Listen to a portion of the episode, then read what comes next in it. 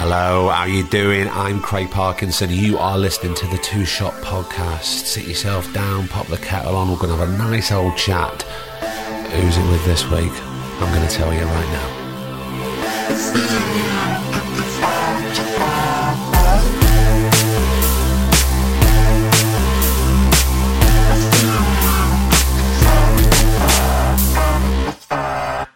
How the devil are you?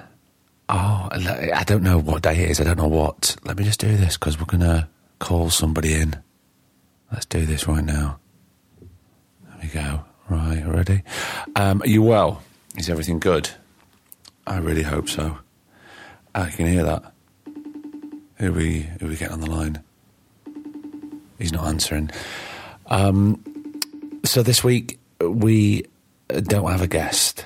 Well, we don't have a guest with us, but you're the guest because we asked you to submit some questions that could be about anything, and uh, we'll just have a little chat. I just thought it'd be really nice if we um, uh, communicated. Uh, I'm just laughing because it says FaceTime is now unavailable. Basically, I'm calling in producer Griff because we're going to have a little chat um, and answer some questions because um, you know, yeah, you hear my voice uh, most weeks uh, talking to the guests, but you know, uh, Griff is you know as much a part of this podcast as I am because we started this together. Do you know when we started this? I'll, uh, I'm sure we can go back to it. Somebody uh, uh, has actually raised a question uh, about the start of the podcast. I'm trying him again. This is all going so well. None of this is going to be edited, by the way. This is all going in, Griff, so don't even think about doing this. Oh, there he is. How's it going, man? Yeah, I'm good. I'm, I'm recording, Griff, so uh, I'm having to record you through the phone because I can't plug in my headphones to this phone. So what? Sorry, your rec- is my voice coming out of the phone rather than into your headphones? Yeah, it's not coming into my headphones, now. it's, co- it's coming out of the phone. because I'm recording it into my Zoom. Right. Well, that's not going to work, man. because my, is it not vo- my voice that I'm recording here is also going to be on your recording as well, which means it'll sound terrible. Oh, no. So what you need to do is plug your headphones into your phone, and then you can hear me and just speak into that because I've got a microphone here, and That means I've, I've got. I'll have to go wireless. Well, I think if that's the only option you've got, have you not got the little cable adapter thing? Uh, no, I don't have it. No. Well, go wireless, man, because that's a much better. Okay, I'm, I'm going to carry on recording. I'm going to. This is this is this is all. Um, I'm not going to say podcast gold because it's not, but it's the the real life trauma of uh, connecting nowadays. But it's nice to see you. Yeah, you too, dude. Looking healthy. It's not my haircut. Yeah, nice, man. Who did you go to? Um, let me go and let me find those. Oh, here they are. Right. Okay. Let me come out of this. And yeah, 'cause go you, you just want your voice into that. You don't want my voice into that. And I'll, also, I can hear myself back on my headphones, which I don't want to do. right, we're we're perfect now. I've got you solo through my ears. Um, Sick. now I'm uh, playing podcast uh, roulette because I'm I've got my phone on, so anybody could call Right. at any time. Okay. and I've said this uh, when I was trying to record, when I was trying to FaceTime you. So if people do call, then I think they're just going to have to come on the podcast, and we'll see. It's an exciting concept. Am I going to be Uh, able well, to converse uh, with them as well? Uh, I don't know. I might have. Uh, we'll have to see. We'll have to see if we can do that. Not thought this through, Craig. Well, uh, there's, there's too many things to think through nowadays. It's just I was just reading through some questions, um, and I thought I'm going to have to make uh, a phone call uh, with somebody very soon. I thought we could have a, a little guest on. Sound. So, as I was saying when I was calling you, and I was just saying to everybody listening, of course, there isn't a guest this week, but the guest really is the listeners. It's like the listeners episode because because we've been a bit barren of of uh, you know producing and putting out the the episodes as we have been every Thursday for you know three years now. It's just been really difficult, and I just wanted to explain to everybody listening uh, why.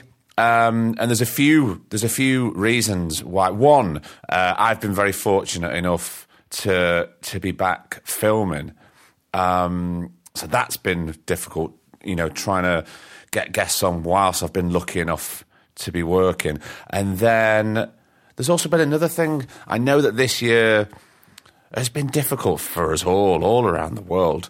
And there's been certain people who have been lined up to come on, and I've said, "Oh, are you ready? Do you, do you fancy coming on now?"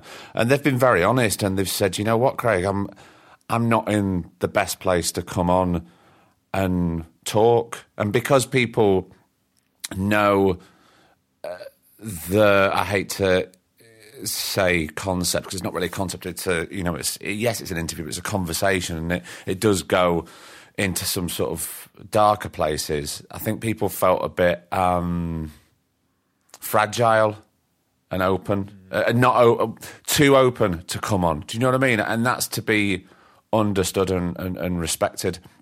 And then when I'd booked somebody last week, uh, I was transported back to the joys of, uh, I say joys, uh, of homeschooling for a week, um, which was uh, trying to say the least. Uh, but now we're back, and I thought we'd just, you know, we'd touch base with everybody by doing this. Um, so, should we start off with with a with a, a question, Griff? So, there's one question uh, about a film that I did a few years ago uh, called Ghosted with Martin Compston. Do we know who that's from? Have we got that there? No, you said you were going to. I, couldn't, I couldn't find it. Don't worry, I'll find that. Um, so I thought what I'd do was uh, go straight to the source and I would make a phone call. So I'm going to do that right now and see if you can stay on the line. What do you think? Cool. I don't think I will be that- able to, though, will I? I think I will disappear if you FaceTime someone else. Well, if you do, Unless you do it on your laptop. if you do, I'll call you back. You're supposed to be back, yeah. All right. All right, let's go. Let's see if he answers. Oh, it's ringing. It's like those. Uh, it's like those Saturday morning kids programs when they would call people and they would hope that they would pick up. Hello, Martin Compston. Craig Parkinson. How you doing? I'm good, my man. How are you? Oh, not bad, not bad. You know, we're just kind of a Um, you- there's a few th- reasons why I'm ringing. Two, uh, obviously, I miss you, and I just wanted to check in and see how you all are. Yeah, yeah, good man. It's um, so we just came to the end of filming there, and I was in uh, one of those COVID bubbles for three months. Um, we're lucky to be at work for sure, but you know it was a long time away for the family and stuff. So um, it's great just being back together. We had, we had another um, my second quarantine of this year, just with the, the travel, obviously going across the. The wife and that coming this side this time, which in some ways was good, just in terms of I got them all to myself. Yeah, of course. Um, but I, it's um, it's it's been interesting, you know, with a young family trying to keep them entertained. But I, great mate, you know. Um, looking forward to a quiet Christmas. You, how you keeping? well, we're doing all right. We're doing good. I was just explaining to um, the listeners that I was transported back to uh, homeschooling all last week with a nine and a half year old, which was, uh, yeah, it, it tested my patience. I've got full found new respect for, for, for teachers What once again. Did you watch? What film? we did the history of Laurel and Hardy. Char- I just went through Charlie Chaplin. It, it's a big film education. Well, what more do you need? What more does a nine-year-old need? This is true. This is true. No, I, he was there with the computer, man. I mean, it was full, full on. But um, but this week for the podcast, um, we've asked uh, all the listening community to to send in some questions, and it can be kind of about anything. And one of them that came up was uh, about a film that we worked on together called Ghosted. Yeah. Do you remember it? I still have nightmares about that. Um, And people were asking about the the memories from it, and I was kind of thinking, was that was that our first film that we worked together on? No, there was a second, wasn't it? I, I specifically, it wasn't because, as I'm sure who asked the questions, we've got a, a pretty graphic scene together in it. Um, Oh, that's right. and I remember that because I was so happy because I think I was first on it. Like, why I auditioned because it was sort of one of the leads um, pretty early. Um, and I remember I was terrified that scene. Then when I knew it was you, I wouldn't say I was excited. Um, but Not- was not like that. because it's because of the content of that scene. Yeah. it was um, it was important to be with somebody I trusted. Yeah, exactly. got- I mean, I've got to go. I mean, both of us, we've got to go to some pretty dark places, and uh, and um, and you've got to feel safe to go there because you don't want to be worrying about other things. You know, I just I knew, I knew we could trust each other and, and just sort of go with it. But it was it was a mad scene, you know. Um, Craig Viveiros, you know, and, and James Fent, who we work with, two two young lads now, not anymore, but directors in the DOP who are, are doing brilliant stuff now. But I mean, fair play to them. They just wanted to get a film made. They went out, found this sort of little studio, and that was the great thing was if you remember, because we were filming basically it was on this prison wing. We filmed a lot of it in sequence, which as an actor is an absolute blessing. Well, I think You know, we I think we filmed it pretty much all in sequence, didn't we? I wasn't far off it, and the stories just reveal it. You know exactly where you are when you come in in the morning. You know just what's happened. You know what you're about to do. So from that perspective, I know I really enjoyed it, and I mean all us together um, was great. You know, and Neil Maskell and John and all that. It, was, it was definitely an experience, and um, if I remember right, it was a pretty good wrap party as well. Um, it- yeah, it, it was a good wrap party, and it a good- but also it was a, Yeah, it, it was a little like sort of going to boot camp every day because we were in we were basically in prison. There was no the set was all it was the old um, for people listening in the UK. There used to be uh, a, a sometimes twice weekly police drama called The Bill, which was on ITV, and it was the old it was the old set of the of the Bill. So it was all those cells that, that they sort of transformed. Yeah, I'm not really into police dramas, to be honest. Nah, really thing, I. I mean, I think they're a bit old hat now, aren't they? They're losing. they're losing it. But we, but we, and me and you as well. We were staying at Art Malik's house. That's what was mad. I think Art's. Well, that's how. That's how low budget it was. Yeah, but I mean, but that again, some ways, always going to work in the morning together, going home together, eating together, having a few scoops at night together. Um, I, it was a mad experience. But I says, I mean, what have we done now together, big man? It's got to be five or six jobs together. Yeah, I know. But I it was um, it was definitely, it, I and I think we went up to Edinburgh as well. I think it did well at Edinburgh Festival. Actually, I won. No, I picked up I an award for you. I won, I, I won an award for it uh, at the Turin Film Festival, and it was in one of them bizarre things. Remember um, that absolutely stunning actress who was in um, Hot Shots? Yes. Remember Oh my God, what was her name? Aye, I, I mean, but she was also in. She's a fucking brilliant actor. She was in uh, Rain Man. Yes, yes, Well. yes. Yeah. Yeah, she can. I would know one of those bizarre things. You turned up because you don't speak the lingo. Then all of a sudden, uh, she's standing up there, and you just hear your name. oh, what the fuck?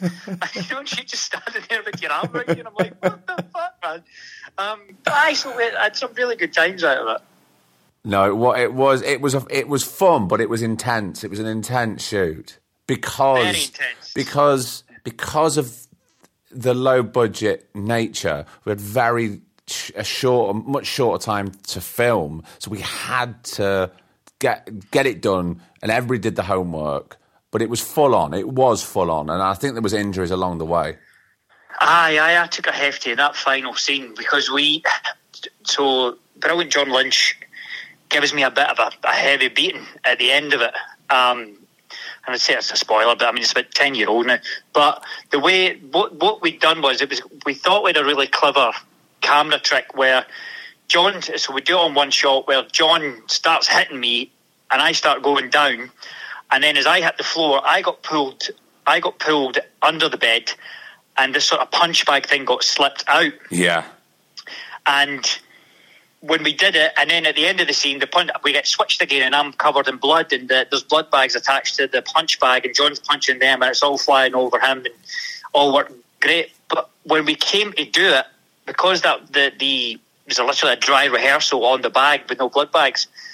When we did it for real, with John's kicking the bag and the the blood, he was basically just kicking that, and his feet was just slipping off the bag, and and kicking me in the ribs.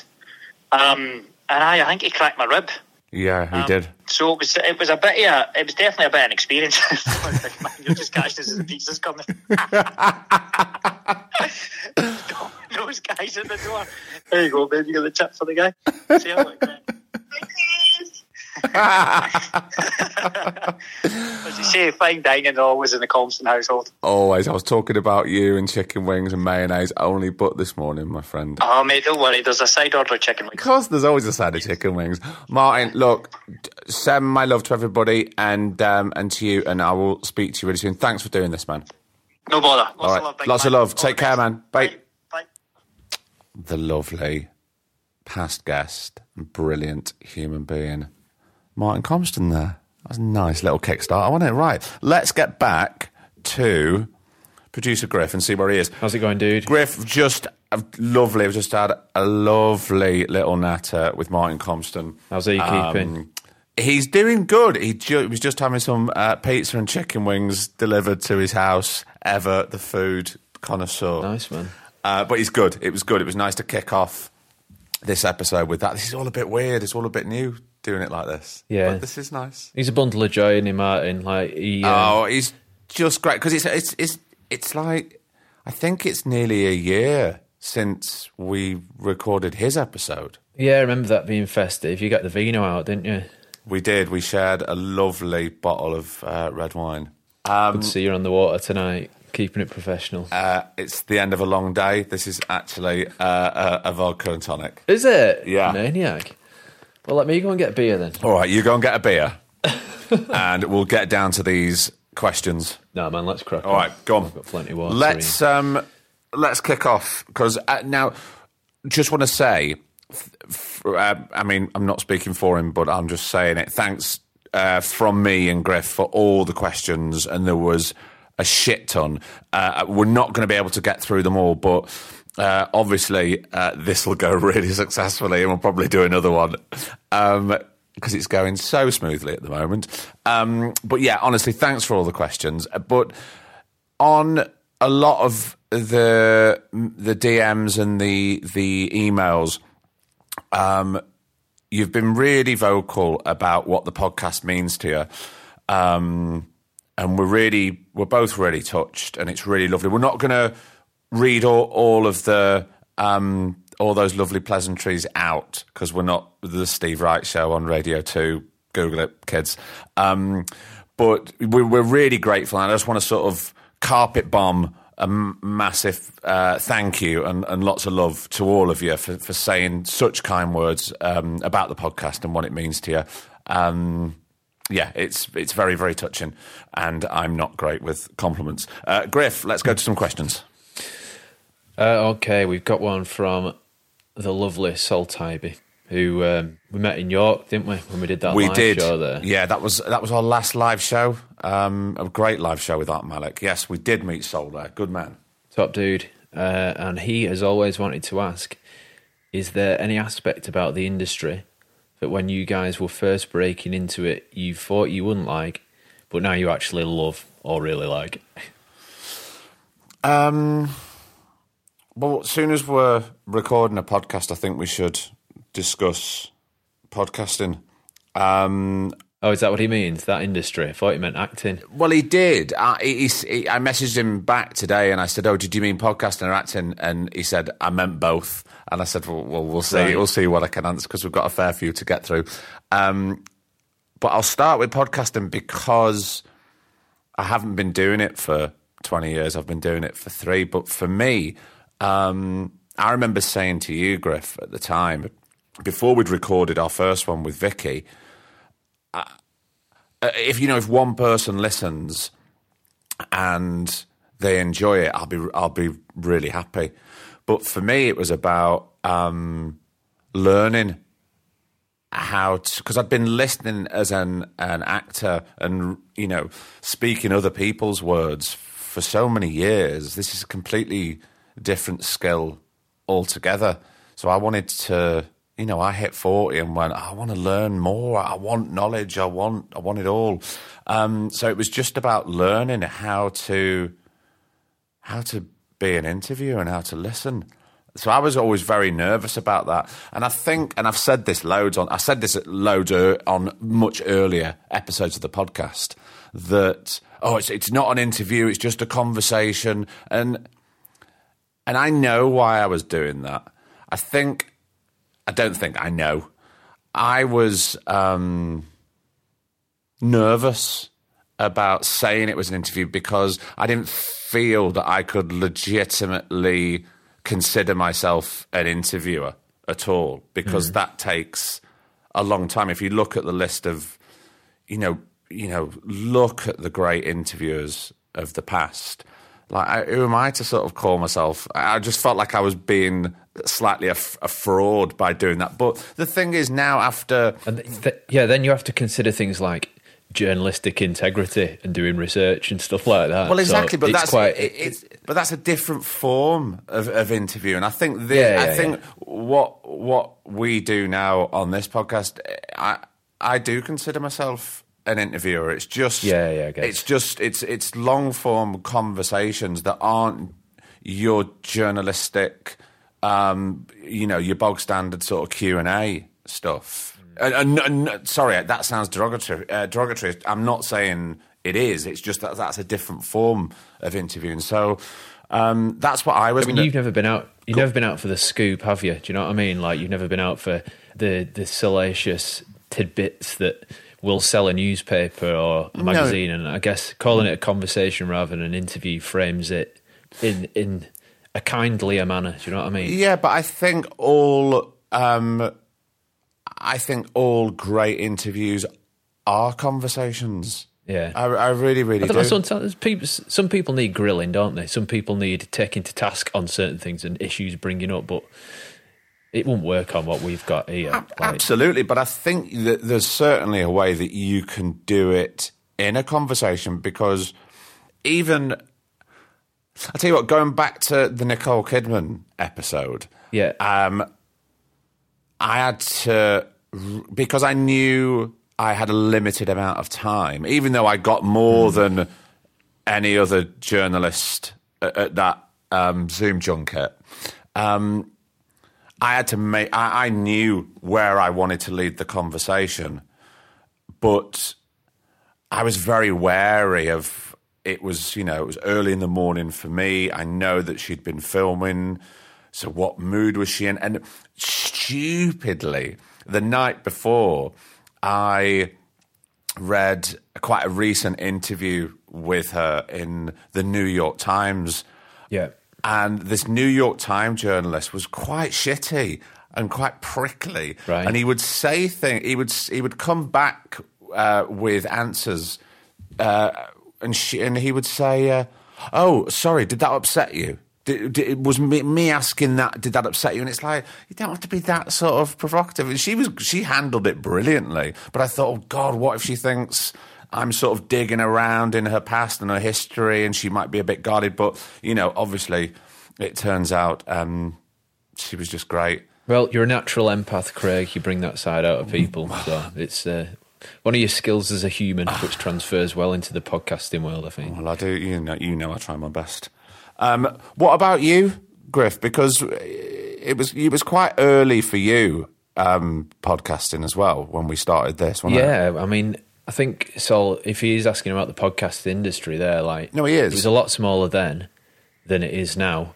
I mean, we were we weren't early adopters by and a long shot. You know, we mm. were hmm. both podcast listeners for many years before that, but it's kind of blown up a bit now. But I think most people that are involved in it that I've ever met in person or had any interaction with are all lovely people. Yeah. They're all nerds. They're all absolute nerds because like podcasting because it's so niche or you can really follow your particular passion. I think it encourages people that are like super geeky about one subject, you know, like football nerds do football podcasts and like um, you know, gaming nerds do gaming podcasts, yeah. and I always get on with them kind of people, people that are like really into one little weird sector. And but also, uh, they've got such great passion. And there's and once yeah, you open yeah. the door, you go, "Oh my god!" There's hundreds of thousands of people that that think like that, and and have, and we we all share that passion together. But yeah, I mean, like the events and stuff that get put on, Oh, they're brilliant. Um, they are. They are yeah, fantastic. they're ace, man. Everyone's just lovely, aren't they? And I don't. I've never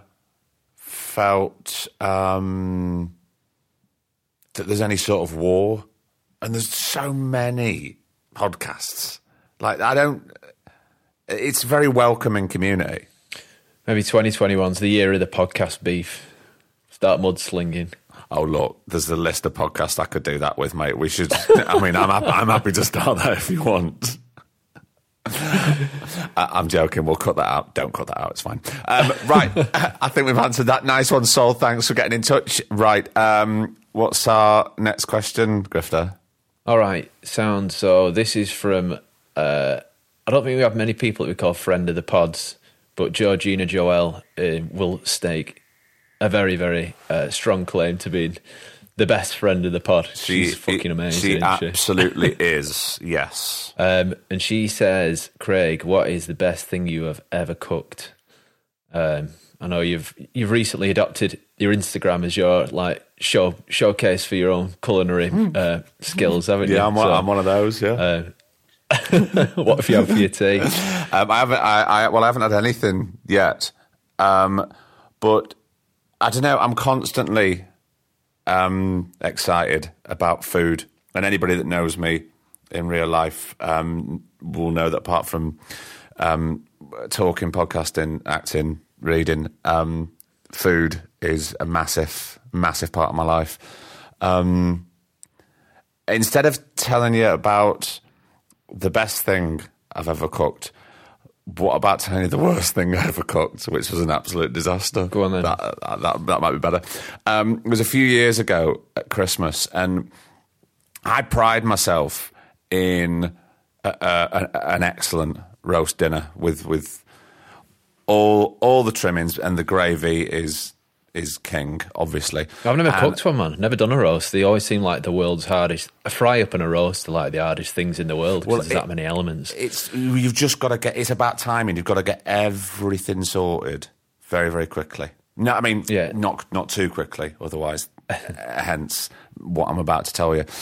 Um, but I thought one Christmas I would um, throw all what I've learned out the window and try something new. And I was watching a lot of food programs, and Jamie Oliver was talking about his way of Christmas and I was gripped. And I thought, right, well, I'm going to do all these things that Jamie's talking about. He's buying all these chicken wings to to make his gravy. He's smashing these spuds down to make the fluffiest, crispiest roast potatoes. He's doing this with a turkey. He's doing this brine thing. Right, okay, that's great. So it was all about the prep, and I was a good two days with the turkey prep. I had a bucket. I got my brine. It was all there. Um, on the day, because I was quite nervous, I thought it'd be quite good to just have a, a couple of drinks of wine during the process of making it. Um, and it, it, it all fell apart. It was an absolute disaster. Nobody could eat the food. I was a bit pissed. We basically had to redo Christmas. I, I, I basically I ruined Christmas. I ruined Yeah, man, Christmas. that'll do and, that. and and and also he ruined Christmas. So I'm ta- if I'm going, Jamie's coming down with me. Um, and and the red wine. So there's one tip there. If you're going to have a little drink, just have a glass when you're cooking because you need to be on point. Um, I learnt my lesson. Uh, I've never fucked up Christmas dinner again. Yeah, man. I But mean, yeah, it was it was a, a culinary disaster. It's hard, man. It is hard, and I guess you need your wits about you. Don't you? Can't really cook with passion with a roast. It's got to be some cooking that's done by by numbers. You need a spreadsheet to cook a roast. Absolutely do. Yeah, yeah. But Jamie's normally he's, he's normally pretty like laissez faire with. I mean, if there's not some like manner of violence towards a potato involved, it's not a proper Jamie recipe, is it? I don't know. Maybe we should ring Gary Usher up and ask him his thoughts on Jamie Oliver. and I'm going back to a year, uh, over a year ago now. Um, if you haven't listened back to the great Gary Usher episode, you should do that uh, after you've finished listening to this. That was a banger. It was.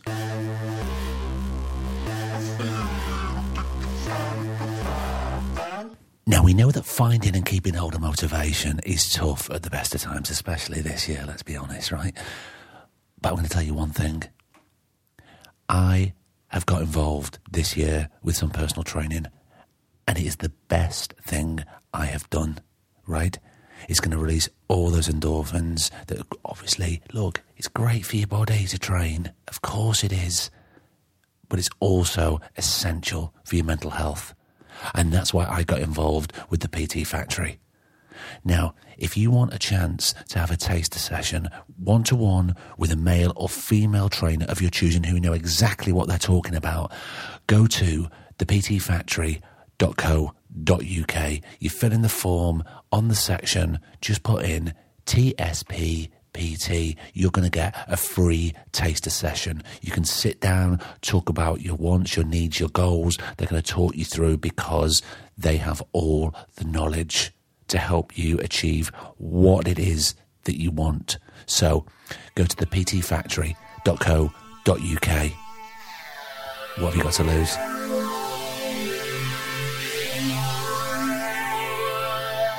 Where are we going now, Griff? Who's our next Um, question from? Paul McIntosh. Paul McIntosh has got two. Uh, oh, let's ask the first one first. Since March, it's been noticeable that quite a lot of high profile performers have moved into podcast land as a way of staying active and staying visible when theatre slash filming etc. has been shut down. Does that make it harder to book guests or even to attract new listeners when Podcastville has become a bit more saturated? Um, I don't know. Everyone's got one, man. Everyone's Like, got through, one. Through taking a, his first foray into um, podcast land. Who- Like, who- you know, who'd you but say? he- Louis Theroux. But they're class, man. Like, you get sick guests on. No, he he he gets great guests. I mean, I know Adam uh, Buxton slightly joked how miffed he was that um, that, that Louis Theroux had started uh, a podcast, um, which he spoke about through gritted teeth. Um, but you know, I mean, Jesus, Romesh Ranganathan's got about five on the bounce at the moment. He's done, done, he's done another one which is very funny with uh, past guest um, Big Tom Davis. If you haven't heard it, you should definitely go and check it out. It's them just rambling and talking, um, and there's very much the straight man, and I think it's it's just a very natural conversation, and they can both hold their own, as we all know. And if you haven't listened to Big Tom Davis on um, the Two Shot, definitely go and listen to that. He's a great, great guy, big friend of the podcast. Um, has it made it harder to book guests? No, I don't think it has now because because we're quite an established podcast in the world uh, of, of podcasting. Um, it doesn't make it harder. What's made it harder is this year, if I'm really honest, because there's been times where I haven't felt great. I haven't wanted to record a podcast with anybody um, because I've been feeling slightly brittle.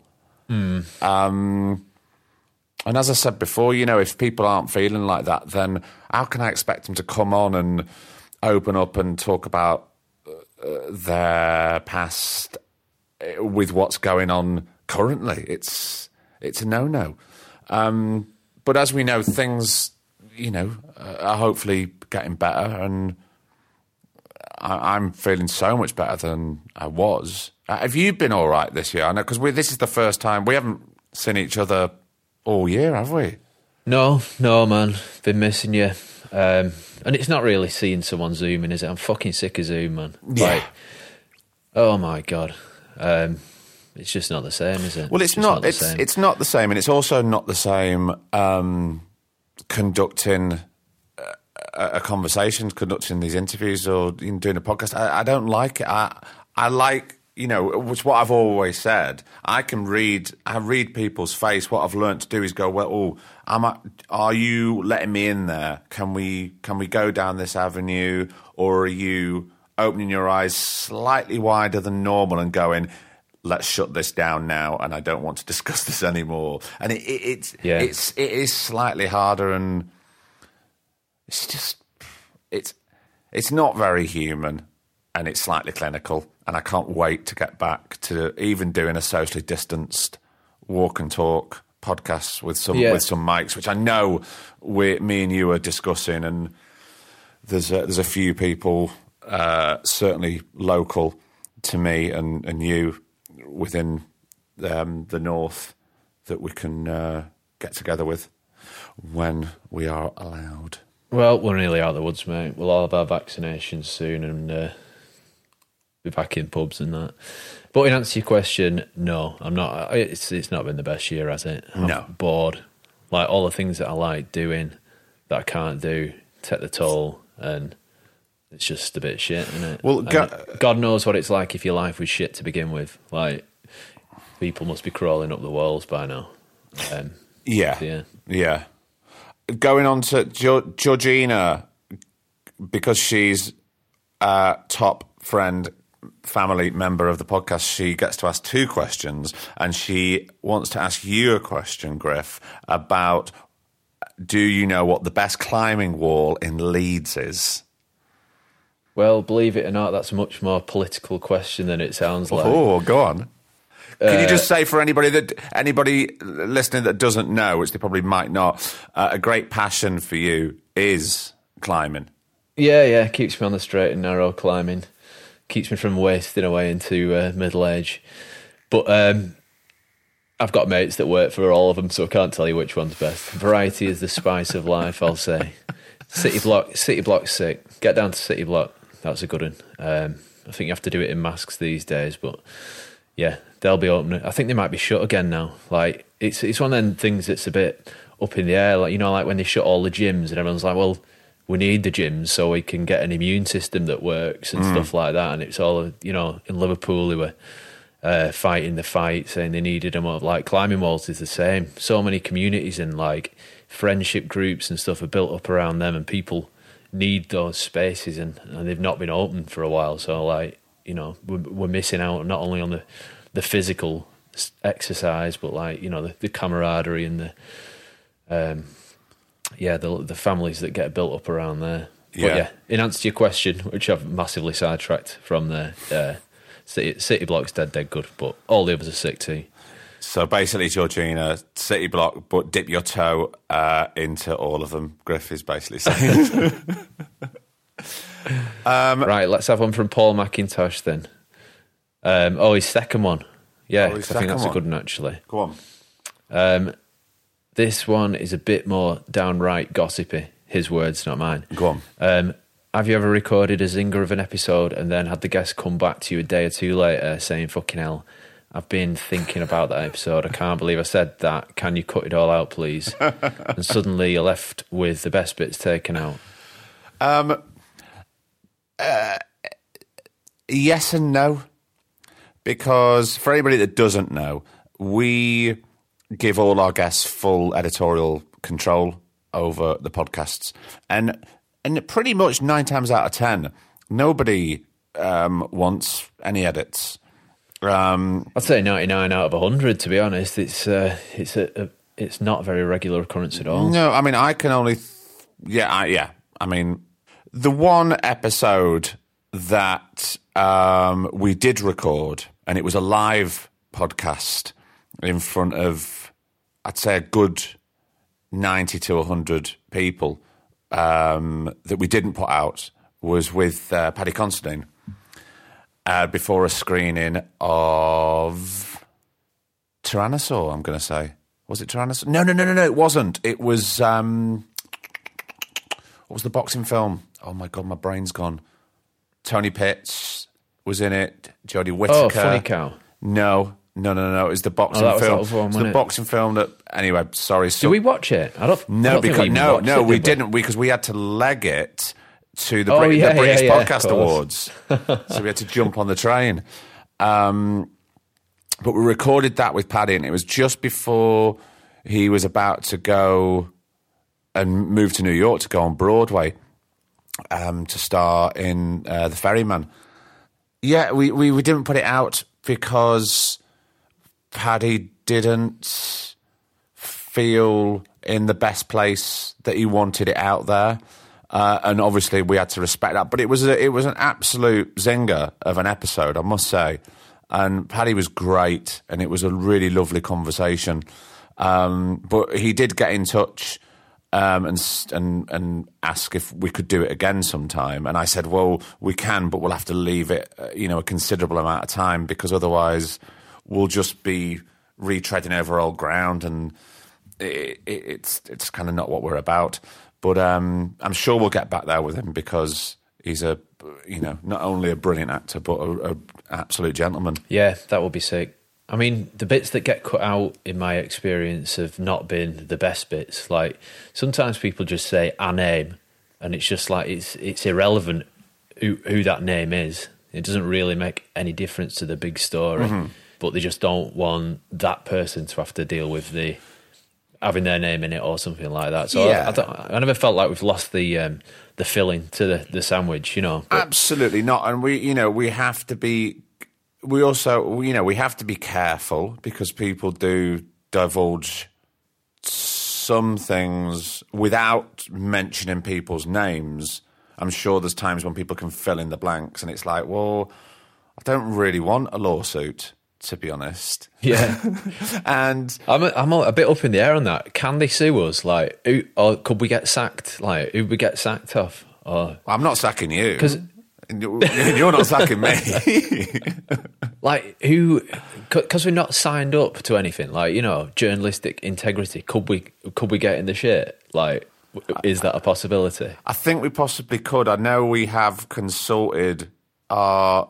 We did consult our legal team over a a certain episode, um, and Yeah. we were we were advised uh, uh, about a few things. I'm trying to use my words very very carefully here, but no, I mean.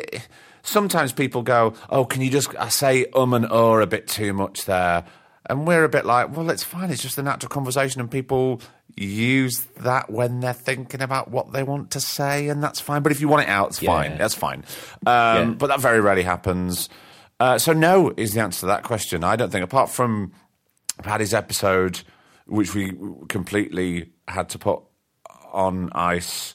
Uh, no, we've been pretty lucky, I'd say, don't you, Griff? Yeah, and you can get precious with it, can't you? Like I remember, um, no, I, I would be gutted initially if we lost, if if someone pulled the episode, but if you didn't exercise that uh, editorial control, uh, sorry, give them the editorial control, then you, it wouldn't be what it was anyway. Like you, you Yeah. know, Uh, no, it's one. you've got to get over yourself and, and swallow it. You know, It's the one on. thing I've always felt very strongly from the beginning, haven't I? Because I wanted it to to be such a safe space to talk about anything and everything that if you because I'd seen this was the reason why I was doing it actually initially because I'd seen and read and heard a few of very close friends of mine get completely misquoted and fucked over in in established, respected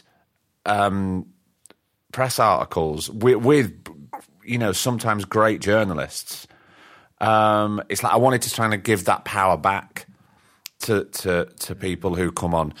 Um, so that was the thinking behind it, and it, and it you know Yeah. it's uh, it's tried and tested, and, and it's you know it's worked for all these years, and you know I think we'll obviously carry on doing that. We'll never take it away from people. Yeah, defo. Okay, we have a question from uh, David C. Lum. Author, not famous yet, is currently writing his next. Sorry, that's novel. not you saying that. That's his words, right? Yeah, this is what he, Okay, he's put in his right. email. And reading Peter James' next one. Is Peter James another novelist? He's, he's yeah. Peter James is a crime novelist, and I think what he's uh, referring to there is I've the, the one of the jobs that I've just finished filming in Brighton is uh, an adaptation. Uh, I can't say it, an adaptation of uh, a Peter James novel, which we're um, producing for ITV, and uh, it's all set in Brighton, and they're little mini films. So I think that's the the connection he's talking about. Okay. Yeah, he's reading Peter James' next one, Find Them Dead. Uh, he asks, What genre of book do you like and read? I'll let you go with this one first, Griff. Oh, what have I got on the go at the moment? I'm reading a book on mycology, which is uh, mushrooms. Like, you know, so I've, I've got into foraging mushrooms and eating mushrooms that I find. So We've- it's kind of good to know we- which we- ones won't kill you. Yeah, we've seen your Instagram. Yeah, man, been finding some beauts. You This, um, I've got this lunatic mate called Tom, who's a mushroom hunter, amongst many other things, insect collecting and stuff. So he, he got me into it. But yeah, it's good to have a, a reference book that's very definitive on what things are. So yeah, that is that's my current bedside table one. I wouldn't say that's in, indicative of my general taste in literature, but that's the one that's open at the moment. That's fascinating, though. Yeah, man, it's good. Um, you know, the government told us we had to forage our food from now on, didn't we? Uh, I see. That's what we're going to. at the beginning, Yeah, that's what the beginning of lockdown. Yeah, that's what we're going to be doing from now on. and, That's me, self-sufficient. and hopefully not die or trip out too much. Well- too too much. yeah, Um, uh, but well, I, I, oh God, yeah, I love a bookshop. I love a bookshop. I'm going to go over to my bookshelf. What am I currently reading? I'm really enjoying um, The Offing by Ben Myers, who's a great author, wrote a fantastic book called The Gallows Pole, and he is going to be uh, coming on the podcast um, early next year. oh nice. Um, what else? I loved Fleishman is in Trouble last year. Sorry, I'm just looking at my bookshelf. Um, I've gone back to reading some plays. So I've gone back to some early Harold Pinter um, and been rereading some Martin McDonagh. Um, Oh, The Heat of the Moment by Sabrina Cohen Hatton. It's called Life and Life and Death Decision Making from a Firefighter. It's about her journey um, to become a firefighter, and it is claustrophobic and tragic and brilliant and tense.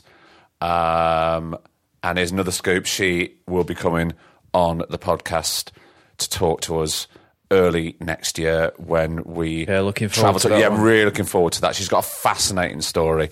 I remember I was walking around Manchester last year when I was filming, and as I always do, sometimes um, I don't listen to Desert Island Discs live when it goes out. I always wait for the podcast. And she was on Desert Island Discs, and I stopped and I sat down in St Anne's Square and just listened to this woman's life, and it was up until um, Lemn Sissay's Desert Island Disc, this was one of the most moving and touching and inspiring Desert Island Disc ever. And if you haven't listened to it, go back and listen to uh, Sabrina Cohen Hatton's Desert Island Disc because it's brilliant. It's absolutely fantastic.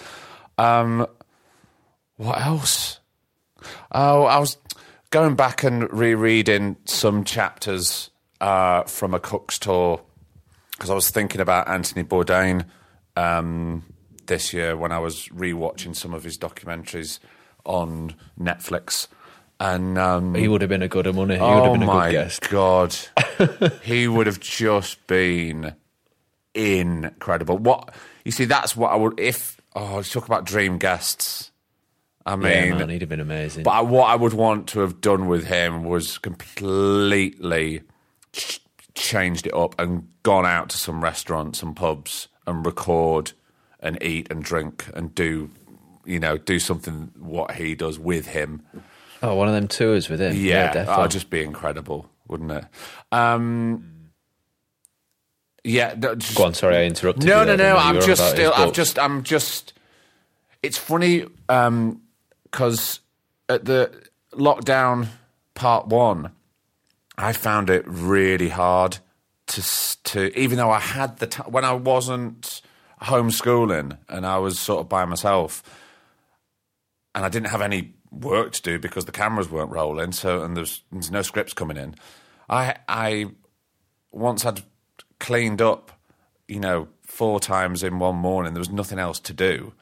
Mm. I had the time to sit down and and you know devour a book, but I just couldn't concentrate. I found it very very difficult to focus, and Yeah. that was the same with um, with music or films. the only form that I could really get on board with uh, was was interviews, was was podcasts, because it was like uh, Yeah, yeah. I- it, it was nice to hear conversation and people talking, and you could just shut everything off of what was going on in the real world for a minute, especially if they were recorded um, prior to, to the pandemic because the, you were no one was talking about that so you didn't have 15 20 minutes of people discussing how they were um, so that was nice to switch off What um, and books just felt a bit like you were retreating into your own little world, which you'd already spent enough time in in the first half of the day. Yeah, I don't know if it was that. It was. I remember one time when I sat down and I reread the first three pages of a novel three times, and it was almost like I was slamming my head against a brick wall. I uh, it just wasn't letting me in, or I wasn't letting myself in to the book. And I just went, Yeah, right, I'm just gonna, yeah. I'm just gonna put that aside for a minute. Um, but thankfully, It'll come back. No, no, no. It ha- thankfully it has come back. I mean, it just it was that was just during the first lockdown. Now, um, yeah. Oh, and I just got um, a new Clive James book when I was filming in Brighton, and I'd forgotten to bring my books. And I love Clive James, so I'm really looking forward to getting involved with that. So yeah, um, there's not real David. There's not real sort of any one specific genre that I'm into. I like to dip my toe into into all sorts. Yeah, man, keep it varied. The wait is over. New episodes of The Walking Dead Season 10 are premiering early February 21st on AMC Plus. Don't miss the extended 10th season featuring six new episodes, each focused on fan favorite characters. Prepare for all new high stakes showdowns and emotional reckonings by catching up on the latest season before new episodes drop. With season binges, exclusive content, and early access to new episodes, the best Walking Dead experience is only on AMC Plus. Get lost in the Walking Dead universe today. Available ad free and on demand. Sign up at amcplus.com. AMC Plus. Only the good stuff. Right, Ross Carswell is after some tips. He is graduating from drama school this year and was wondering if you have any advice for younger actors starting out. It was so interesting to hear you speaking with Nicole Kidman about working with younger actors. What are the pitfalls, and do we find the, that creative inte- Sorry, what are the pitfalls, and how do we find that creative integrity while being so new? Um, I think he's just asking for tips. Yeah, initially, I so there's- mean- there's, probably two questions in there. I think there's probably there's four at least, but that's Yeah. fine. um, one, I'm really sorry that you're graduating, having spent however many years you have, whether it's been two or, or three years, um, you know, working your socks off, paying a lot of money, probably, you know, getting into debt. And now you're coming out into a world where our industry still isn't. I mean, I, you know, yeah, I've I've been fortunate enough to get back, but I know there's a fair few of my peers who are brilliant, established, incredibly talented and gifted actors who aren't. Um, so for graduates now to come out into a world where they're so hungry and they just want to you know feed and, and, and learn and they can't do it because it's the, the work isn't there. Um, so I, I really I really feel for you Ross there. Um, I'll you wait there. There's a book that I always go back to. Um, and it's called True and False Heresy and Common Sense for the Actor by David Mamet. I'm just showing it, Griff, here. And it's a very old, um, slightly smelly and tobacco stained uh, paperback. Was when I used to smoke cigarettes. And I've, I've given, I've bought and given this to a fair few people over the, the years. And it's and it's something I go back to every now and then, and I've even dipped back into it this year um, because it's nice to get some perspective. Um, that I, I, I personally, I think that's a great a great book, and it's very honest. Um, the pitfalls, my God, uh, we don't have long enough. The pitfalls are, are, are everywhere. Um, I would, I would say a good thing to do is to sit back and listen. I think as a younger actor, I probably used to be slightly too gobby or opinionated. I mean, I think it's fantastic to have an opinion, and I think you should.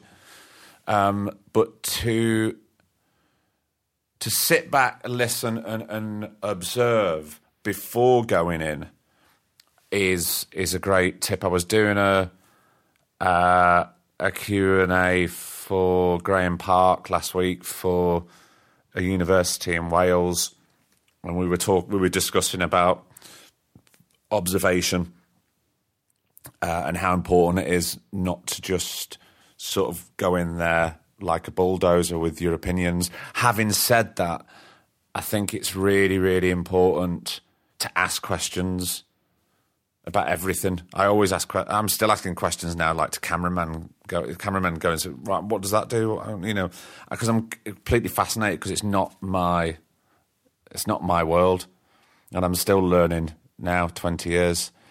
Um, do you think that answers the question? Did I go completely off road? No, I think you're right. Spot on there, man. I mean, there was the bit about how do you find how do we find that creative integrity while still being so new. how do you find? I don't know if you. How do you find creative integrity? Well, you yourself, you yourself have that integrity. It's there. Um, it's about. Uh, you know what it is? It's about trusting you, your gut and your heart.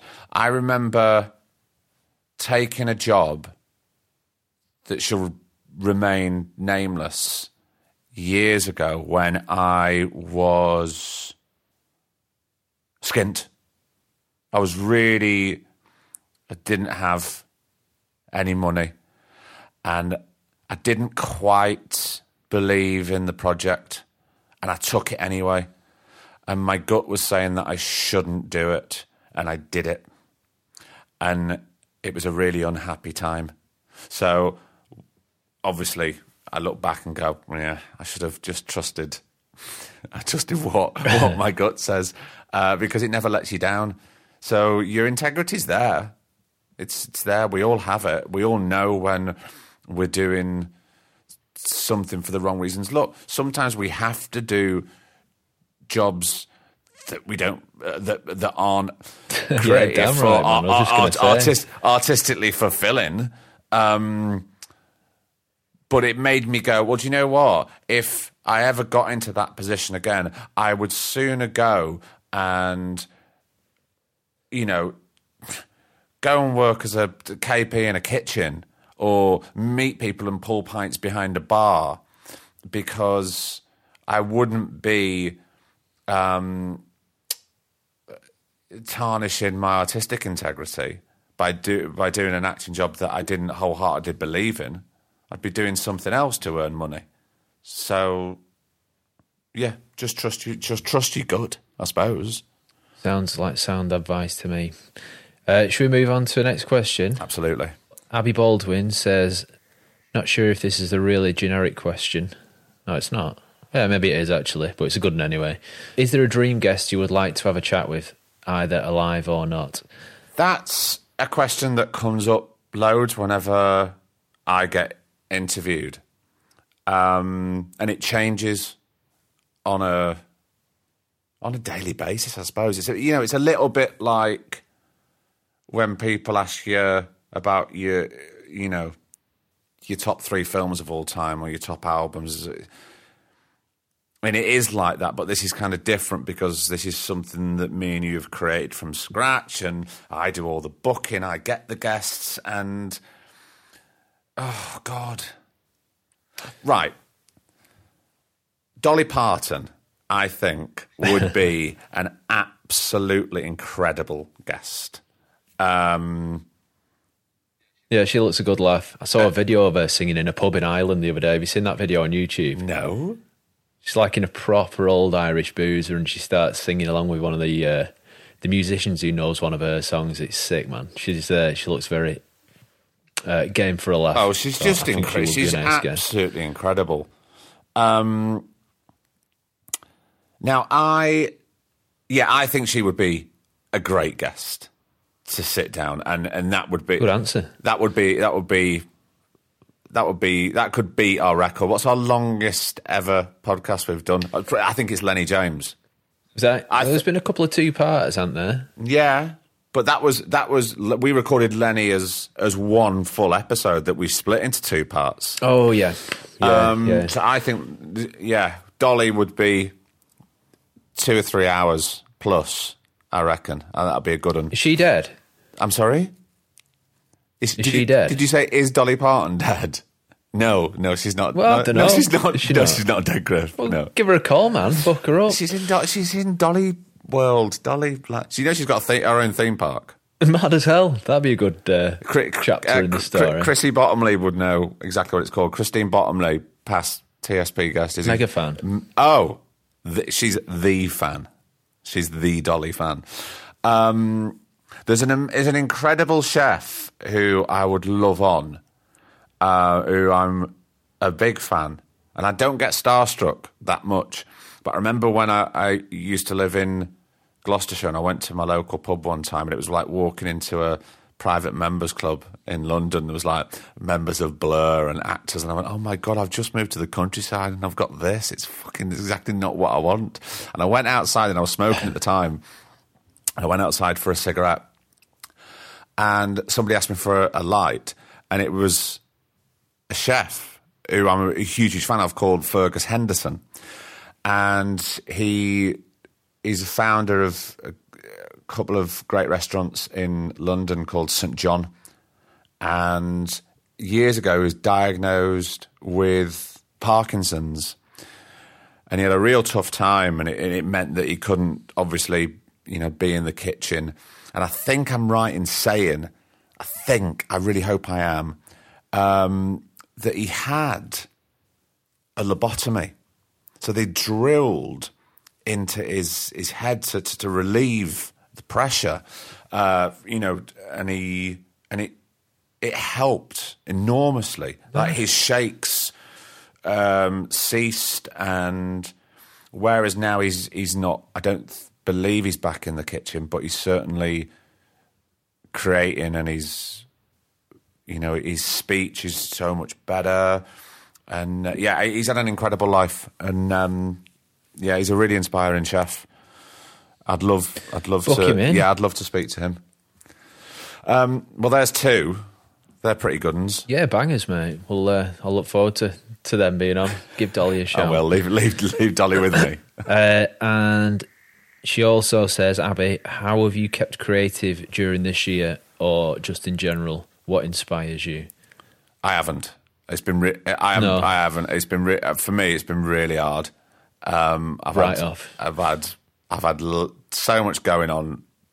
You know, I've been spinning nine plates, and eight of them have been crashing to the floor on a daily basis. if I'm honest, what about Got to keep that last one spinning. Oh, the, eh? la- the last one is just about spinning.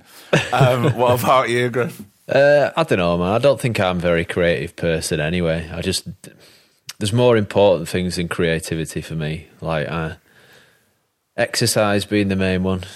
Yeah, Going for a run, going doing hundred press ups. I think that's uh, that keeps me on the the straight and narrow during the dark times. Mm-hmm. I play my piano most mornings. That's uh, I never think of that as creative though. That's just like I don't know. I struggle with the word creative. Like I, I always think of myself as someone other people think I'm creative because I, I make podcasts for a living, but I always think I'm more like a like a crafts person. Do you know what I mean? Like just taking raw ingredients and making them into the thing at the end. But t- I did some tie dyeing actually. Did I tie dyed my entire wardrobe at the beginning of the summer when the sun was out. you went old school. It went terribly. Why did it go yeah, terribly? well, it's, ba- it's back in, mate. If you're not it? tie dyeing's No. back in. Yeah. Oh yeah, all the cool kids are wearing it. Um, I've, I've, Yeah, it I've just just finished filming in. Brighton. Everybody wears tie dye in Brighton they do. and, and dreadlocks. That's it. um, no, I've just ruined a load of expensive socks. Actually, uh, it was awful. You were tie dyeing socks. Yeah, man. Tie dye. I'll, I'll, I've just bought some tie dye socks. Actually, I'll send you a picture. You're going to have to send me a photo of this. This is n- new territory for me. What's next up? Toby Emery says uh, he just wonders what jobs you did to pay the bills and get by prior to and alongside breaking into the entertainment business. Griff, what haven't you done? Well, I was a cricket scorer at a very early age. I used to get paid 11 quid, that's a pound, off all of the people, off all the players uh, for an entire Saturday. But they did used to buy me buy me bottles of Budweiser at the end of the match so I could get pissed when I was about 13. So that's good crack. Yep. Chorley Market, fruit and veg stall. Can't remember what that was called. I did that for a couple of years. That was terrible. Teaching, terrible job. Don't do that. Awful. Hate kids. um, Sadly, he he, he, do, I mean, he does mean it, but he, he doesn't at the same time. I know I know for a fact you're a very good uncle. I'm a top uncle. You terrible are. teacher. Um, yeah, altar boy. I don't think I got paid for that. I think I got a McDonald's like once a year for being an altar boy. Glass collector at St Mary's Catholic Club in Chorley. That was uh, that was a good way of spending a Saturday night. Um, but yeah, I don't think they were really to make ends meet at the time because I was still a kid living at home. But you know, that's that's the kind of jobs that I used to do. Well, when I was when I was at drama school, I my part time job was uh, being uh, a waiter or a host, I think they call them, at Pizza Hut in North London, and I got onto a, a bit of a scam with with Pizza Hut, and I apologise for this, but needs must when you're That's the sponsorship deal out there. when you're a poor student, it's fine. Look, f- f- I mean, look, it's Pizza Hut. Come on, no one eats Pizza Hut, do they? Are they still going? I love a Pizza Hut buffet. no, you man. don't. Of course I do. Oh my- When they bring a fresh one out, you're clamour for it. See? Well, ours was so small they didn't have a a, a, a buffet um, concession. But what I would do was would uh, I would mess up some sort of order. So they would make the wrong pizza, and what they did with the wrong pizzas, they would leave them on the the top of the oven, just sort of to to, to keep them warm throughout. Um, but, but no one was buying them because they're the wrong order. So I would do that at least half an hour before restaurants shut down. So then, therefore, I would take them back with me and deliver two or three pizzas to certain students who live near me, who were friends around my streets. And that lasted for a few months until the very kind manager found out that I was pulling this scam and said, You're going to have to stop this. I'm on to you. um, and then what I would do would get fr- friends would come in on a Saturday to have their lunch, and then I would uh, fix their orders and give them free a bit of free food.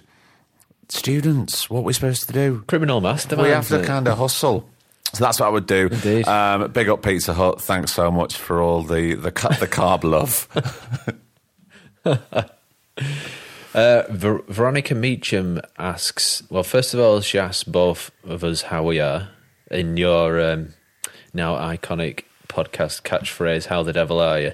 That was never planned, was it? How the never, Devil Are You? never planned. I don't know what. We just recorded just recorded the intro, and that was the one that we chose. That was the take that we chose, and now Yeah. it's like, Yeah, no, it's the thing, isn't it? I can't. I can never say that in real life now. You see, I can never Yeah. go.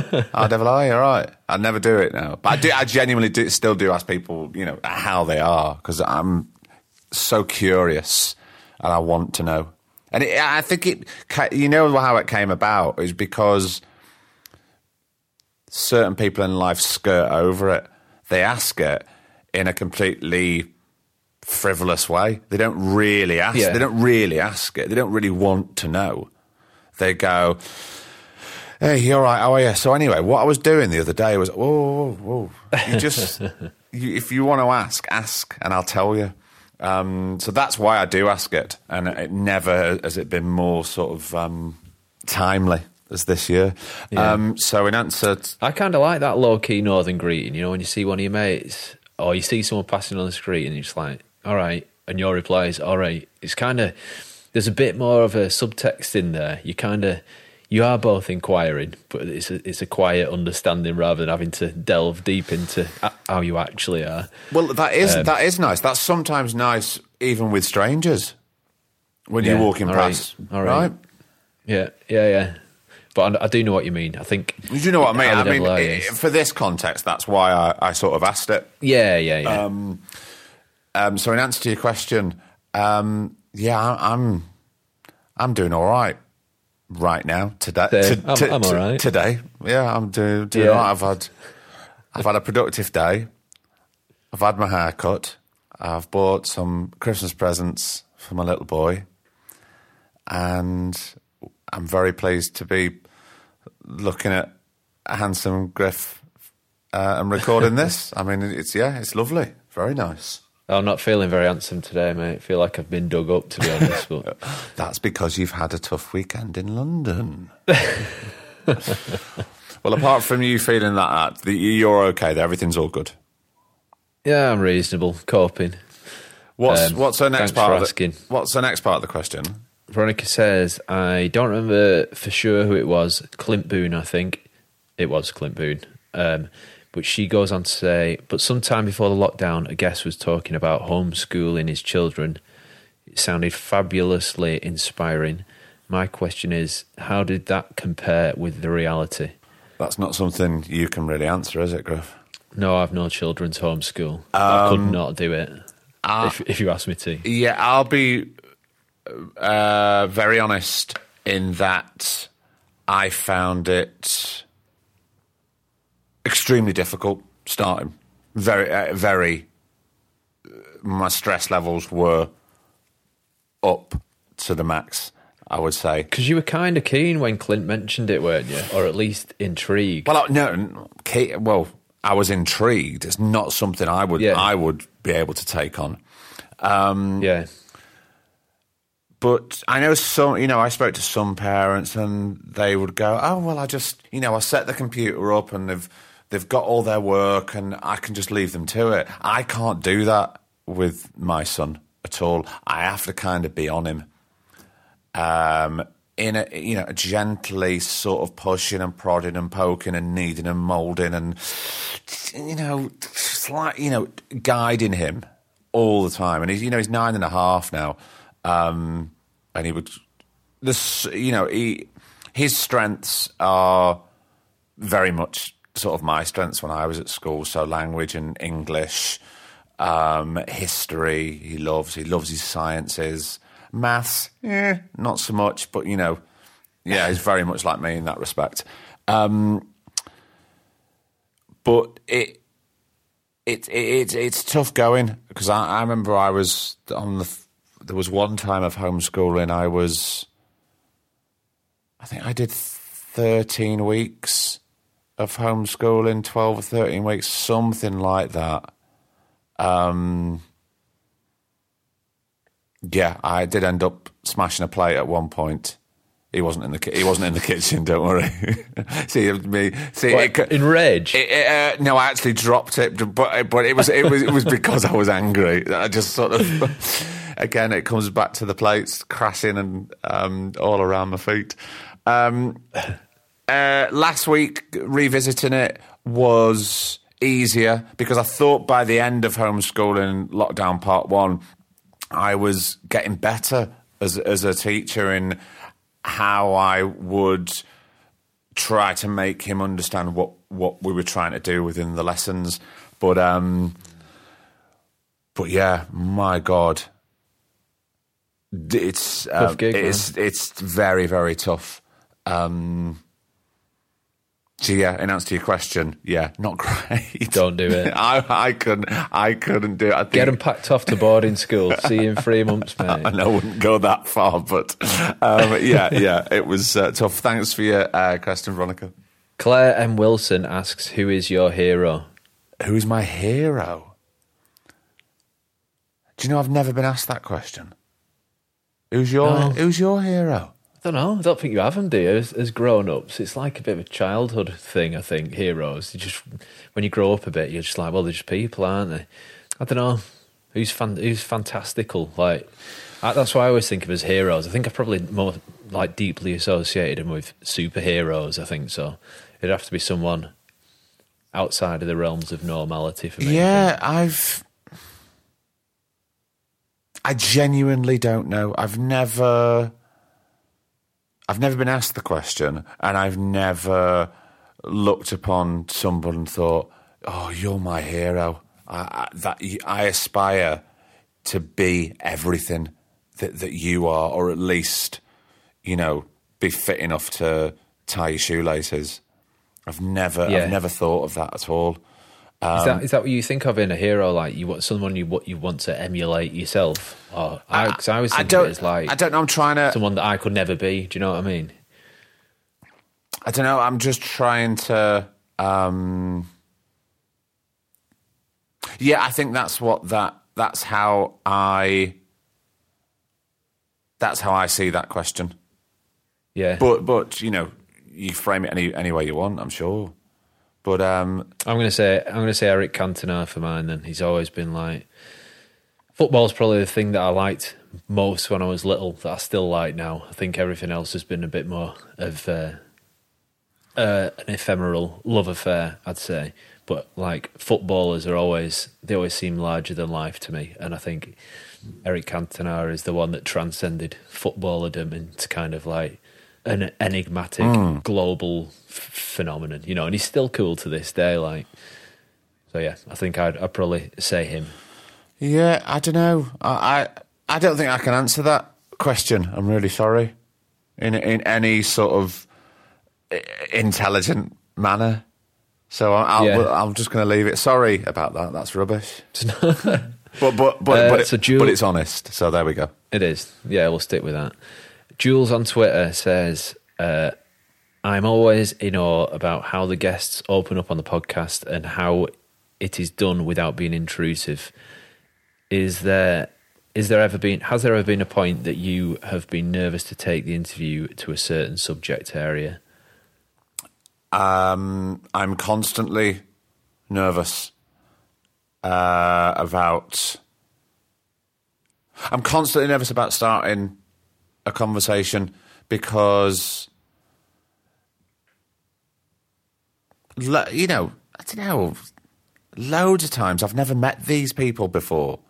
So when we were when we were doing these, you know, in real life, as opposed to this sort of dystopian year, um, you meet people, you say hello, you ask them if they what cup of tea or a cup of coffee they want, you hit record and you get down to business.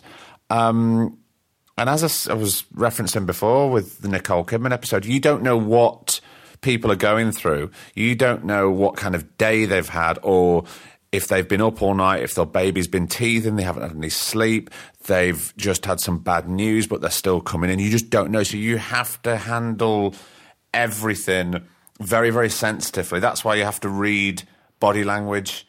Um, but you still have, you've still got your job to do, which is to whether it's a job i or it's just what you are um, is you know to I'm, I'm you know constantly curious and fascinated by people. Um, so you have to carry on with that. Um, I think the one time I really had to pull not pull back but to be very to, to be sensitive about where she wanted to go with the conversation was with Jill Halfpenny's episode because of what she was discussing and the, and it was apart from the fact that she said it was quite clear that she'd never discussed this live um, or said these stories these these facts from her life out loud before, um, and they were harrowing. Um, and Joe Tracini as well. Apps uh, really upset me. And what am I going to do? And I felt very upset during the interview with Joe. So what am I going to do? Be completely unprofessional and burst into tears during the interview? No. But I don't know if you remember this. I remember it very clearly.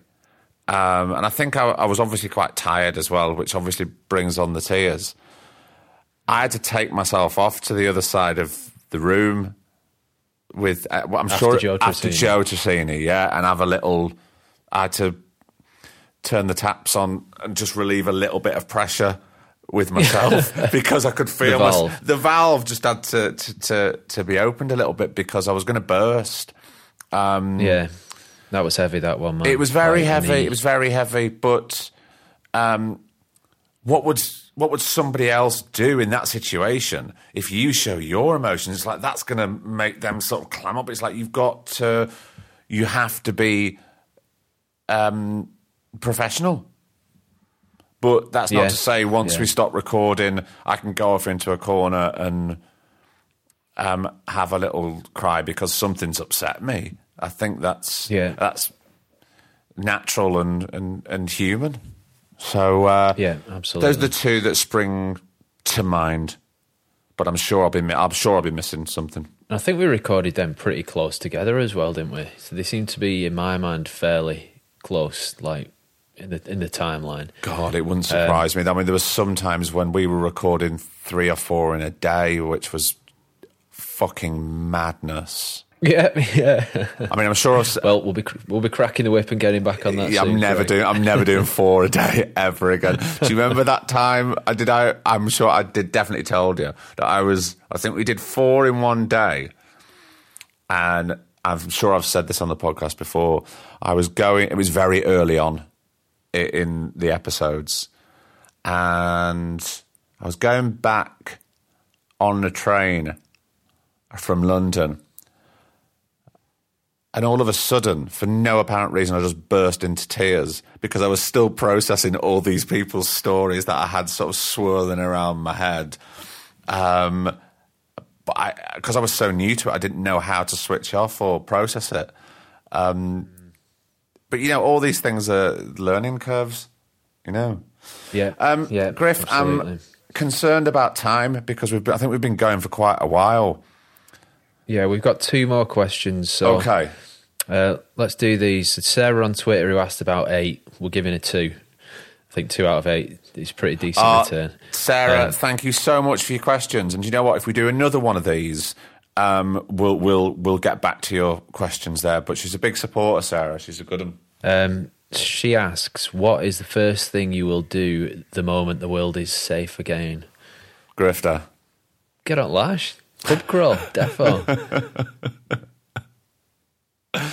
Yeah, I'm really looking forward to seeing my friends and um, sitting down in a pub would be very very nice. Not having to second guess and like be wary about just normal things like walking around outside. It'll be lovely when we don't have to think about that ever again. Yeah, that'll be nice. And also hugging. Look, Yeah. God, look, love, love. You're a bigger hugger than me, man. But yeah, I know. I've got. Yeah, I've over the years, I've got you into it. I've got I'm you a into reluctant hugger. You are a reluctant hugger, but there's something. Yeah, I, I, I crave that, and my son's a big hugger as well. Yeah, man. He, yeah, he, he lit I- showered me with Um, Yeah, hugs when he when he met me. Yeah, he time, did, didn't he? Like, I've only met you once, man. Come, come here, he says. Bring it in. Um, so yeah, a hug would be very, very nice. And um, yeah, I want to cook for people. I want people to come round. And I, I was supposed to be. I'd had planned to have some friends round this coming Friday, um, and I was going to cook for them. So now I'm obviously not having them round because we're not allowed. But I'm still going to cook, and I'm just going to buy some nice tup not nice. I'm just going to buy some Aldi Tupperware boxes, and I'm going to deliver. I'm going to deliver the food to the house and um, on the Oh, nice on the doorstep because I really miss cooking for people. So yeah, Yeah. that they're, they're all on my list. Uh, and the second question is: glass half empty or half full? Wow. I, nine times out of ten over the years, I would say I am a glass half full person, Yeah. pretty much. This year, for very many reasons, I've been an, a half empty man in all sorts of ways. Yeah, Um, but no, the the uh, I'm getting back to being um, half full. What about you? I think I'm a full time half empty. I'm just a terrible pessimist, aren't I? Full time miserabilist. I, don't see that, and you make me laugh a lot. I, well, I don't think it's to do with it. I think some of the funniest people people are uh, half empties. Um, it's good to be cynical, isn't it? Yeah. I used to be. I used. I used to be much more cynical than, than what I I've, I am. I think I'm. I think I probably act. I think I probably say half empty, but act half full. I think that's me. Thank you, Sarah, for those questions. Um, sorry we couldn't get round to all of them. And uh, One of them got mad deep, didn't it? That, that I think it was question number six that she asked was like super, like oh god, it was incredible. Yeah, it? it was very. Um, but see, it's questions like that. That would take a ha- that would take a good chunk of a half an hour to answer because we could really get into it. So maybe if people like this, people people might not like it, Griff. They might think we're just sort of rambling off and going off road loads. um, but for me, I've really enjoyed this. It's been great. Um, we'll get to those questions next time because they're, they're that was a, a, a very intelligent question that she asked, and she des- and she deserves a full um, and intelligent answer. does. So we'll finish off with Jessica Pell. She says, "Can you please tell us which actor Martin Compston was talking about, who he saw talking to himself in the bathroom mirror, or at least tell us it wasn't Christopher Eccleston?" Uh, I'll tell you. I'll tell you. It wasn't Christopher Eccleston. It was the was the implication that the actor wh- who was talking to himself was a bit of a wanker, like a bit of a self-involved. I can't quite remember the No, the. I, I, I- can, and I'm not even going there. Uh, and I think we need to end this podcast knowing uh, there's some sort of, you know, we have to have some sort of mysteries during these episodes, and that will remain a mystery. Um, Yeah, he'll have left it out for a reason, wouldn't he? Well, Can't go exactly. dropping names. Like No, exactly. No, only if they really deserve it. um, but that's probably a whole other podcast. Um, well, look, um, thanks so much for all the questions. Sorry we couldn't get through all of them. I hope you've enjoyed it. We're going to get back to recording. I've got two brilliant episodes to record this week and another one next week. And we're going to try and get a load in the bank.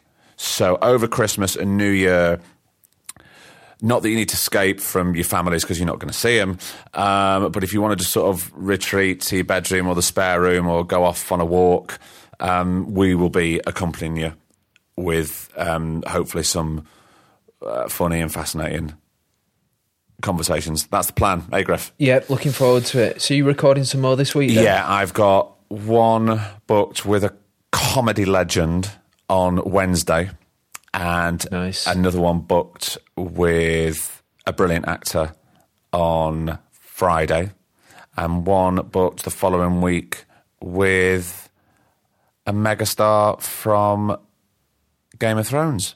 Hmm, exciting. Yes, Yeah, that'll keep us ticking over, won't I it? reckon so, mate. Yeah. Can't wait to get to Doom in the flesh again, though, man. mate. Like, it's been far too long. Um, we're gonna do. We're gonna end this now the way we normally end it, but we're gonna do it together. So, um, look until next week. Thank you so much for listening and supporting.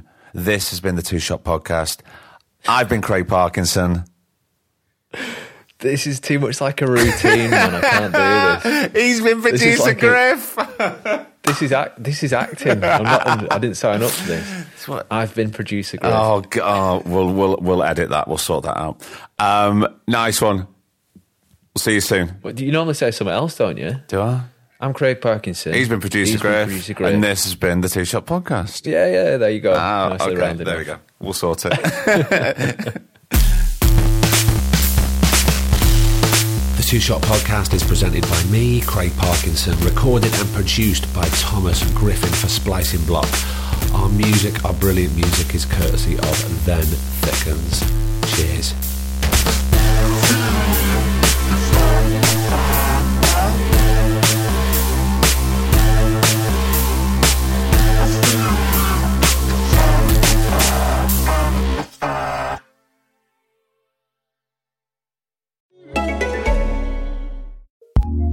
ACAST recommends more podcasts, more episodes, more great shows. Keep listening to hear a show we recommend. This is Sarah. And this is Beth.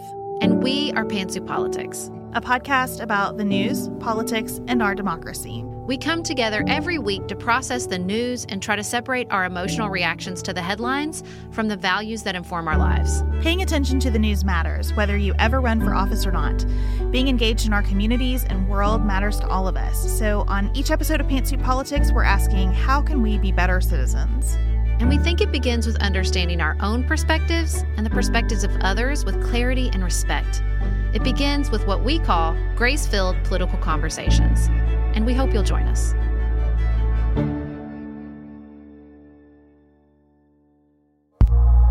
ACAST, ACAST, ACAST recommends.